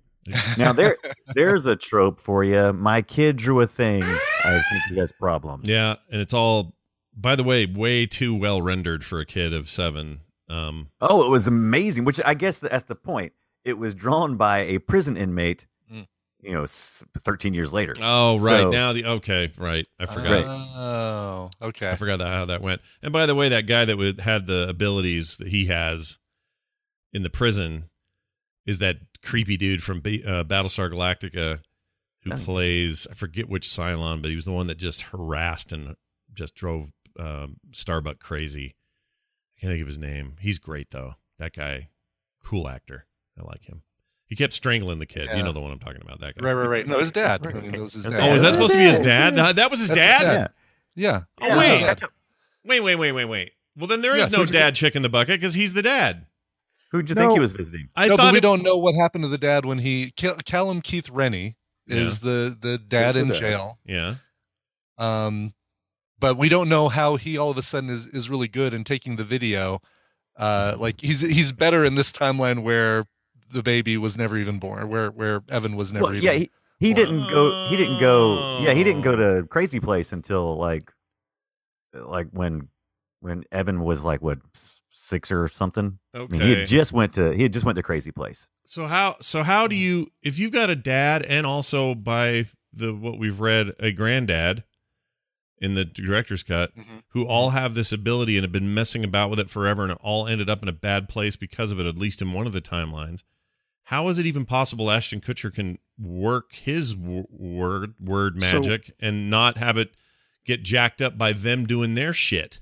So Callum Keith Rennie's character from the beginning, everything you know about him is that at some point he gets put into shackles and can no longer do what he was previously doing. Okay. Like so for the rest of all these re- reversed timelines, loop, loop, loop, loop. In every loop, you're past the point where Callum Keith Rennie has gotten shackled away from being able to change anything. okay. Right. Okay. So th- that's that's the the solution to that. This apparently happened maybe before Evan was born or early, very early in Evan's life. Okay, so Uh, some of the shitty stuff that happened naturally could have been because Timeline Joe was dinking around with it before, right? Like in other words, this goes all the way back Oh, to Grandpa yes. changing timelines. Like, oh, I hate Yes. that. I hate that because you can't explain it. I His hate brain just got too big and he couldn't do it anymore. Yeah. well, I like that actor, so there's that. Um, all right, here's uh, worst child actors uh, are in this movie. Here you go. Evan, Evan, guess what? Dad got a new video camera, and we're all gonna be in a movie. Ugh. Evan, Evan, guess what? Uh, We're all gonna get naked. Come on. Uh, I don't like it. All right, I wrote here. This is horrible to say. I wrote. Oh, I think it's Eric Stoltz saying a terrible thing that you shouldn't say. Here it is. Quit acting like some damn retard, or I'll call your mother and tell her what a naughty little shit you've been. Jeez, Louise. This this had to be like the last year that we could use this, right? Maybe. 2004. Uh, yeah. last time you probably heard this. there was a lot Probably. of uh, the other F word. A lot. Yeah, Uh, yeah. There like was that. a lot of that. hmm It was bad, and the kid they were making Mostly kids, Tommy. Yeah, Tom, they, Mostly were, Tommy saying it. they were making Tommy say some raunchy stuff. Like Yeah. Terrible. I don't know. His mom sitting off on the on the in the sh- on the shoot that day, just going, "Oh my lord, this Oh, my I hope boy." this doesn't mess him up for Right. life having to say these phrases. this is rough. All right, here's uh here's Tommy. Speaking of Tommy saying a thing that's I think they should have done a second take because I can't understand it. So here it is. Any of us doesn't, you're gonna puss out and narc for sure. Okay, what? What did he say? Let's try it again. Puss out and narc for yeah, sure. Yeah, but the first part. Hold on. Any of us doesn't, you're gonna puss out and narc for sure. Oh, any one of of us us- does it. Yeah. Okay. Any one of us is not going to puss out and narc for sure. No, no, it's not that. He says Any of us doesn't, you're gonna puss out. if any of us, any of us does it, you're gonna puss out. Oh, Yeah. right, right, right. Okay, gotcha. Yep. Just take two is all they need. Meaning, meaning, yeah, right, exactly. meaning you go put the uh, the the dynamite in the mailbox. yeah, I think they were just like it was probably the ninth take, and they're like, The all right, mailbox was a baby. the whole time. What's Seinfeld doing? Mash. That's good.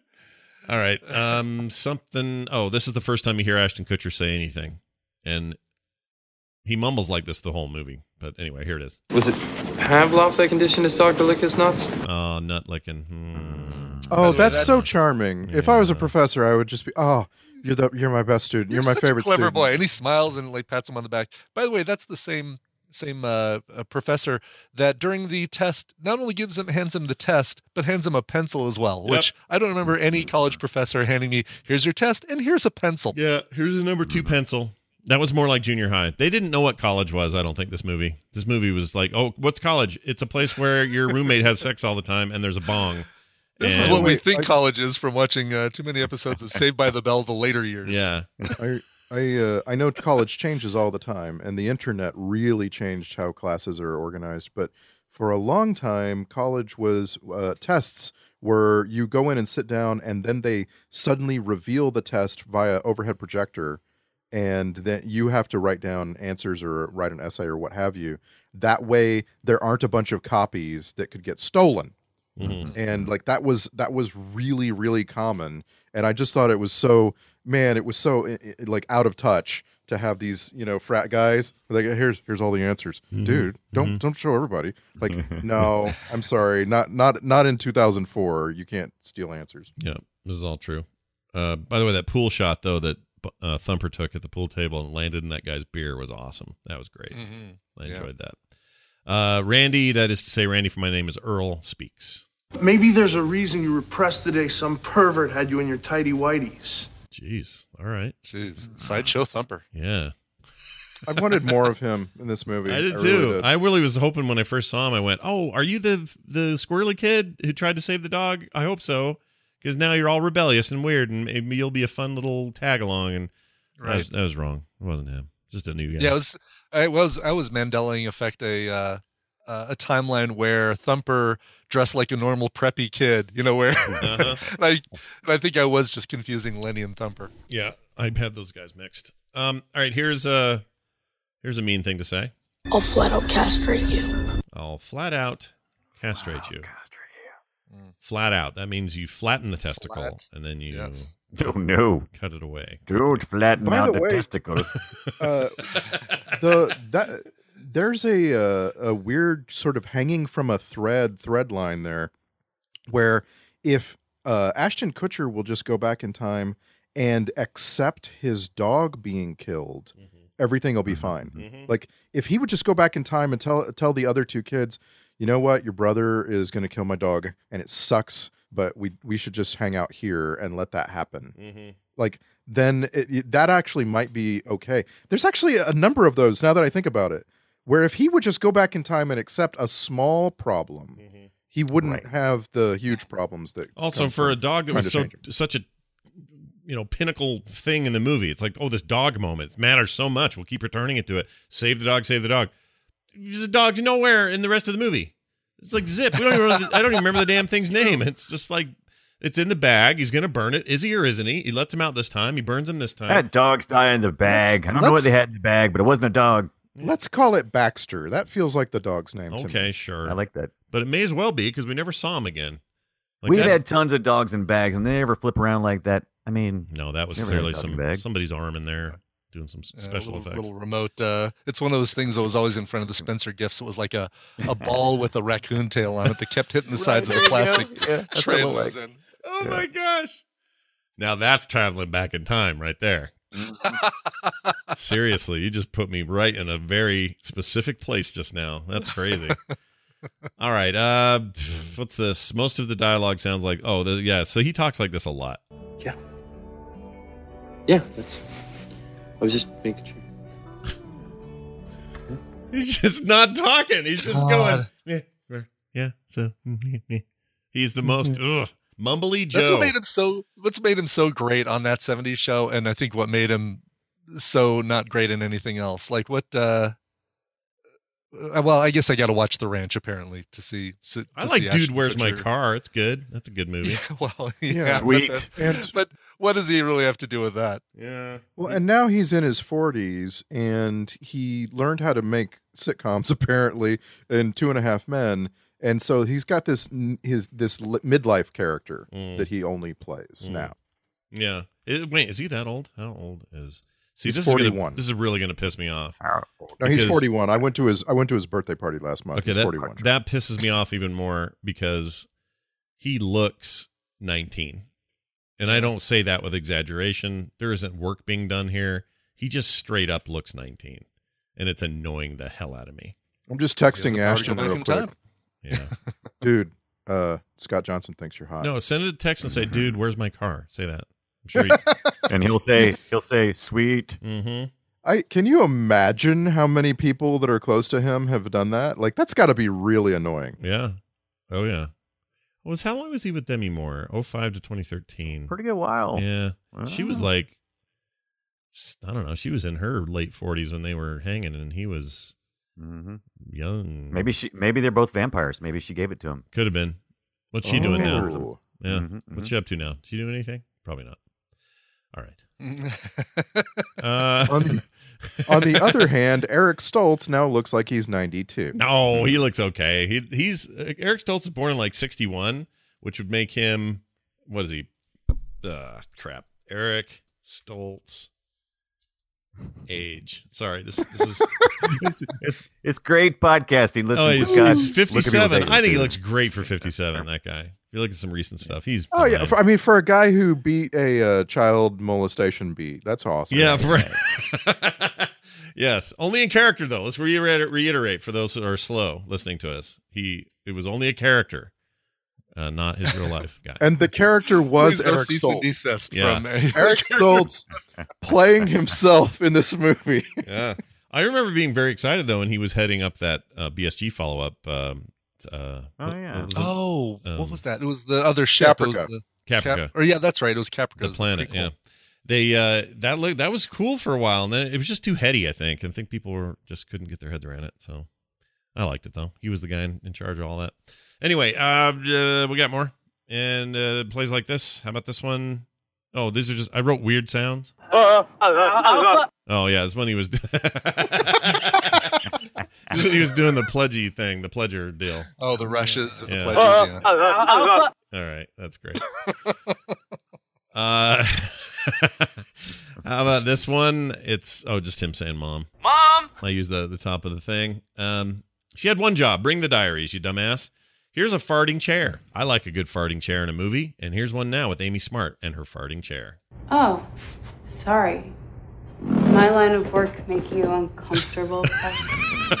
Wow, you did not add that. You Nope. didn't add that. Nope, it's in the movie. It sounds like you added a huge fart. I guarantee you that is not added. You can go hear it for yourself. She sat in a chair and it farted on her, which is great. You need to. You need to. You need to put the bah, uh, on, on that. Like those go together somehow. Yeah, have him I'm go sure. "Ah," after that is a good idea. All right, here's the skunks line. How about the fact that you prefer the smell of skunk to flowers? Shut up. Shut up. So he's not really saying that she likes skunk. She just likes it more than flowers. That's good. That's and also, he's close to- saying yeah. no one involved in the making of this film could come up with something more romantic for that line. Right. Yeah. Right. Yeah, it's one thing. I get the idea of like, oh, she's so quirky. She likes this thing no one else likes. I understand that, but skunks over flowers is tantamount to skunk smell good. I don't care if it's over flowers or anything else. Comparison doesn't matter. It's semantics. She's gross. She's freaking gross. Gross. I've You look. like I've seen. things. I've seen Crank one and Crank two. She's kind of gross. All right, I'm just saying. Uh, in those movies, I mean. All right, here we Yeah, go. Uh, here I wrote, "He hates you." I don't remember what this is. I hate you, and if you ever come near me again, I'll kill you and your whole damn family. Did he have to go that far? The kid couldn't he have just said, "I don't like you. Get away from me. You smell funny." Instead, of, "I'll kill you and your whole family." Like Well, he was just taking a he was taking a, uh what he learned from Tommy, right? Because I guess like it's just oh, I've only got one shot at this. I need to go big. Yeah, great. You'll end up in juvie for threatening someone's life, you dumbass. And that just leads to prison where you're gonna get raped by a bald guy. Right. Sorry, but all right. Uh, all right. It's uh, time, ladies and gentlemen, for this.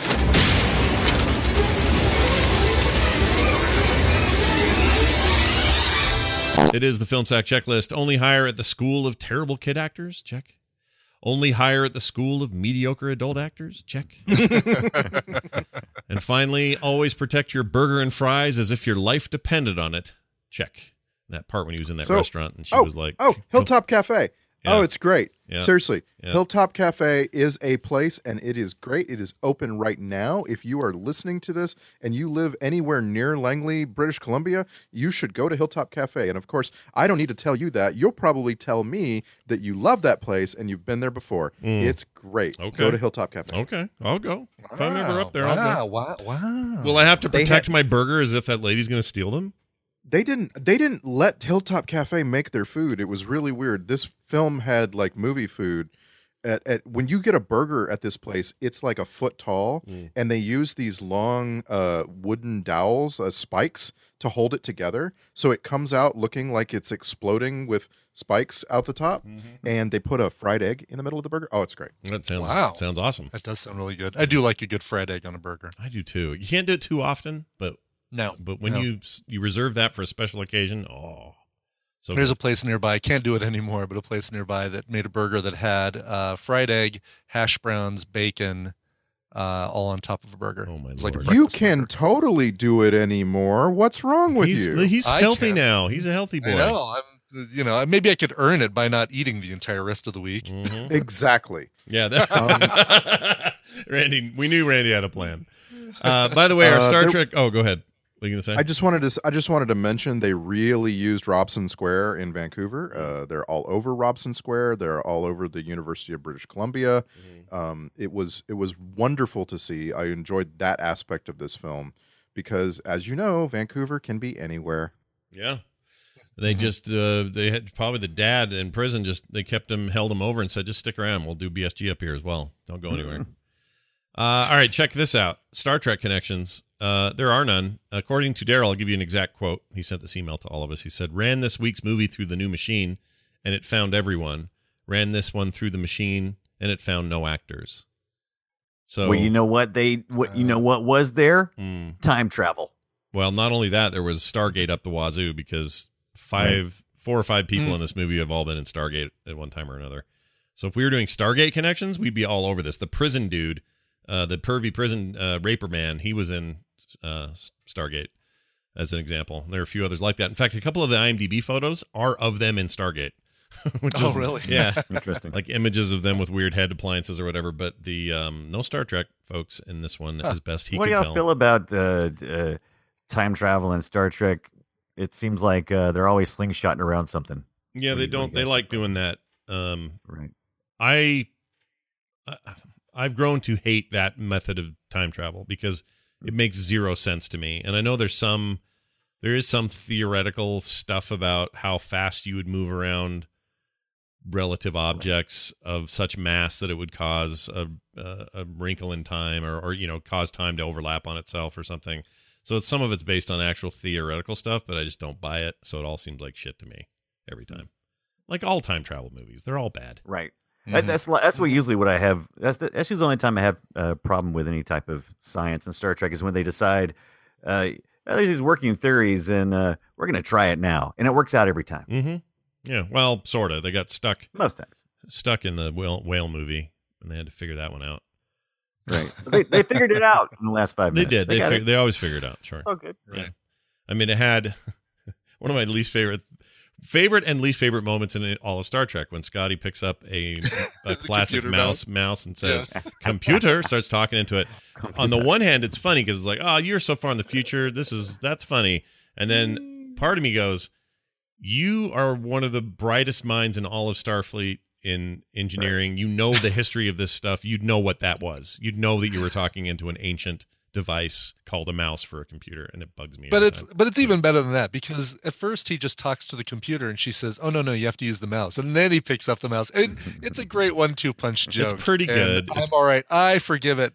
Uh, you know, like I say, I'm torn on it. I'm totally torn. I'm I'm not torn at all with Scott. It's 400 years difference.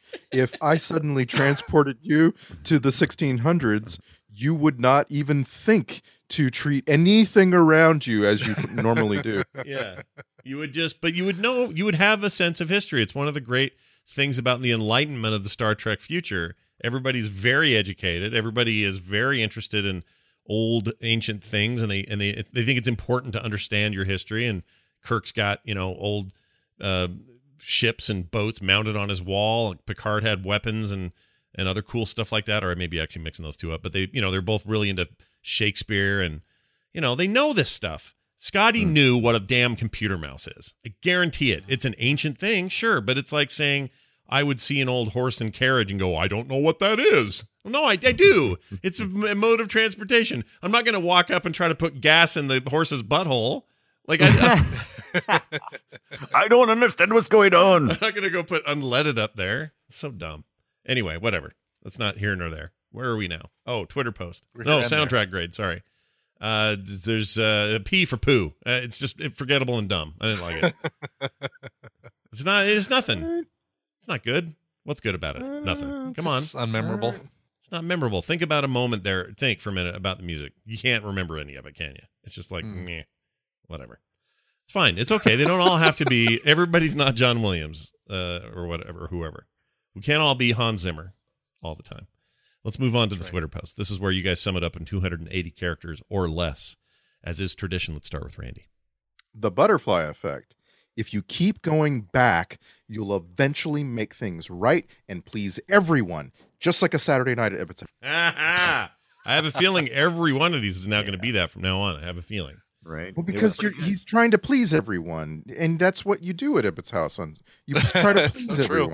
Everyone. Yeah. That's what's happening tonight. Oh, yeah. Pleasing everyone. Pleasing everyone. Uh, Brian Dunaway. Oh, the butterfly effect. Like leaving a note on your girlfriend's coffin that says, I'll come back for you. hey, you sure you want to leave that note for the gravediggers to find that night with no context? Blackout. That's a really good point. I'll come back for you. Uh, I'm not burying her, you bury her. There's a note on says I'll come back for you. I'm not doing it. yeah. The fact that you ended that again with blackout is my Blackout. favorite part. Uh, finally, Brian Ibbot. What's great is this one uh, is a good bookend for the intro that I gave. The butterfly effect. Quantum bleep. Yeah. Nice. Oh, yeah. Nice, nice. Oh no, he would say in the get- mirror. No, what did a- he, oh, oh no, he didn't say. He'd say, uh, he said? Whoa. uh, no. Oh, boy. "Oh boy." Oh boy. is what he'd say. Yes. I always mix him Oh. with Joey from uh, from Blossom. Whoa. Ooh, ooh. All the time. Can't help it. All right. Well done, everybody. That means it's. T- oh, wait a minute. This just in. Oh, man. I was just handed this list, and this is alternate titles for the films we're doing this month. For this film, it was uh, almost called That Mostly 90s Show. Because they spent a lot of time in the 90s, see? And then uh, the other option was Mumble Monroe goes back in time. All right.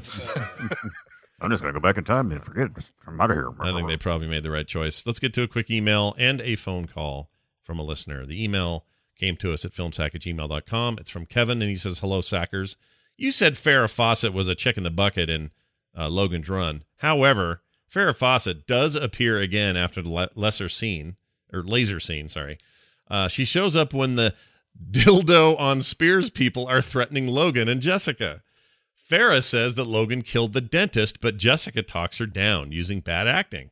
Later, Farrah is killed when the Sandmen attack. This is even a, there is even a scene with her body uh, being shown. Thanks for sacking Logan's run. It's one of my favorites. My son is even named Logan. Kevin. Well, there you go, Kevin. Okay, well, we remember Oh. the dildos on sticks scene, seeing her there because she's she's important to that scene. I'd forgotten. I, I didn't remember the Sandman scene, her dying in the Sandman scene. Me either. But I think we did maybe talk about the dildo scene, or at least later Man, maybe I brought just- it up. I don't know. I, I don't, I don't know I that like I that really we don't want to keep referring to it as the dildo scene. it's very misleading if you haven't seen the movie. yeah. You're gonna go into this going, oh, there's a dildo scene and and uh, freaking Logan's Run. There's not. It- it's just bad. Farrah Fawcett in a dildo scene? What? What? What? Give me the timestamp, Mr. Skin. For some reason, it just scares me on some level that an adult human person said that this movie is one of their favorites. That I don't know why. That just Oh, really? it scares me. Like I Oh. like Logan's Run is Well, context though. He says his exact sentence is, "Thanks for sacking Logan's Run. It's one of my favorites." He could mean our sacking of it. okay. Could be. That I understand. Yeah. That makes a lot of sense. Yeah. Thank you. Yeah, I and would. there's a nostalgia aspect that that they kind of you know I love that film too for its nostalgia. You know, remembering seeing it as a kid and it being something that uh, my uncle and I Okay, used okay. to watch. And Okay, objectively worst film that you like and will defend from a long ago Hudson Hawk, on, on this Hudson basis. Hawk, Hudson Hawk, yeah, not even a hesitation there on Hudson Hawk. Spice World. Spice World. Uh, I don't know if I have one. you want more? Uh, Do I have one? I must have one. Oh, I know. Um, uh, the the oh shoot, um, the- Waterworld? no, the one where the well, maybe Waterworld's. Yeah, probably Waterworld's in there. Applies, I think. I think I think you're right, but something that's older than that, like something I saw when I was a kid that just stuck with me. Uh, the Bugsy Malone movie with all the kids that shot like whipped cream at each other, yeah. and uh, the kid named Michael Jackson who wasn't Michael Jackson, but I only found that out like last week that that wasn't him. Anyway, uh, uh, Scott Baio is one of the kids, and anyway, it was this old thing. If you've never seen the something of Bugsy Malone or something like that, I always forget the name, but that is objectively bad, but I love it. So I think that's one for me. Mhm. I can't think of any others. Dunaway. Brian Dunaway. Oh no. Did Dunaway. Wait a minute. Did we? Did we? Are we in a timeline where Dunaway never existed? He's muted for some reason. I don't know who you're talking about right now. He, he yeah. Who would you, who do you mean? What are you talking about? Ah, you're so funny, Brian Ibbot. You're so funny. Ha ha ha. That's Um, ridiculous. anyway, I, I have to say uh, Showgirls, but only because it, it is it is objectively bad, and I will defend it because the film critic David Schmader makes it great. You just have to read his read along while you're watching Showgirls, and it's the best movie Is ever his made. is his name really Schmader? Because Schmader sounds like someone said, ah, hater Schmader, like that. You know what I mean? exactly. Yeah. Is that his real name? I'm just looking looking at how you spell it. It must And be. It's, It's yeah. S C H M A D E R, David Schmader. Okay. All right. No, I I believe it. It's just kind of funny. Yes. If we don't have Showgirls on our film sack watch list, uh, we're Oh. doing it wrong. I think we've oh, had it on I can't. before. No, I can't. That's It- the thing. yeah. That's why I brought up Oh, this yeah, yeah, topic. have to. Uh, you No. can take that day off. no, I will veto it. And I, and you got to understand, like it is it is more legendary because of David Schmader's screenings than it would have ever been otherwise. Like there's a ton of people out there who have gone and watched this this movie with the annotations that make it a totally different thing. Hmm. And it's like I can't separate that out and I don't want to spend an episode of Film Sack explaining it. Hmm. I could see that. All right. I'm looking at uh Dunaway's still in the room, but he's he's muted on his side, and I don't know why he is. So we'll just Be really yelling at his kids. yeah, right now. something real bad going down. That's totally fine. Uh, here's a here's a thing. This is an email or a voicemail rather. This came to us at 801-471-0462. You're encouraged to put that number in your phone and send us emails whenever you're feeling like it. Again, 801-471-0462. This is about French Stewart in Stargate. Here you go. Hi, this is Keaton for Film Sack. Just wanted to call in. This may seem kind of weird or off the wall, but are Chris Kattan and French Stewart like cousins or something? I swear those actors look so similar. Ah, oh well. Say hello to King Tut, assholes. Have a good one. That's awesome, Wow. Keaton. I missed that part when I first converted this file, so I, that was a surprise to me as well at the end. I wish everyone would do that. When you when you leave us a message, you got to put in a crazy quote. yeah, from a, I think it should just be that one. yeah. just use Yeah. that one. That should be the love the show though. A film sack. It's pretty good. Or do or do a classic line from the movie you're referring to when you uh, when you, you call. go. So in this Yeah. case, he did for Stargate. Um, yeah, French Stewart and Chris Kattan. I looked it up. They are of no relation whatsoever, but he's not wrong. And They are not relations, sir. yeah, they're they're not, but they have a similar uh look to them for sure. Like just I don't know the way they grin and smile and emote. French Stewart, Chris Kattan, probably hang out. Uh, well done. Emails, uh, or sorry, voicemails come to us at 801 471 0462. Dunaway still muted, and I don't know why. Hope you're Oh, weird. what happened? That's weird. Oh, Hmm. you're back, Ryan. that was weird. Everything all right over there? Good? You're yeah, good? yeah. My uh, but the I've been having. Look, I'm buying a house. Yeah. All right, this is where I'm living at right now. And Yeah. so I'm, I'm I'm renting and I'm buying a house, and uh, and my painter guy showed up and he wanted his money. Oh, so you So I start had demanding money. real You can't have that on Mike. I understand. Right. Sure.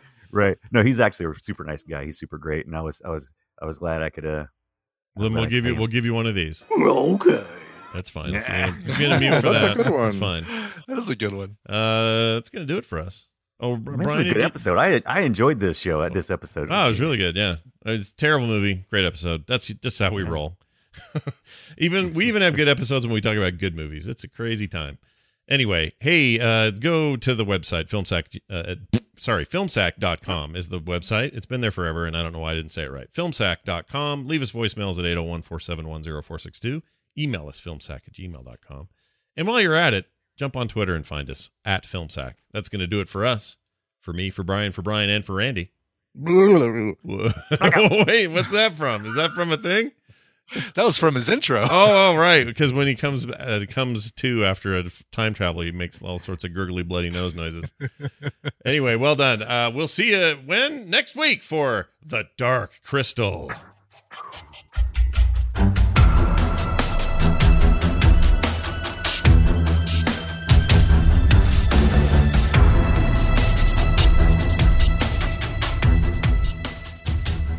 This show is part of the Frog Pants Network. Frog Pants Network. Get more shows like this at frogpants.com.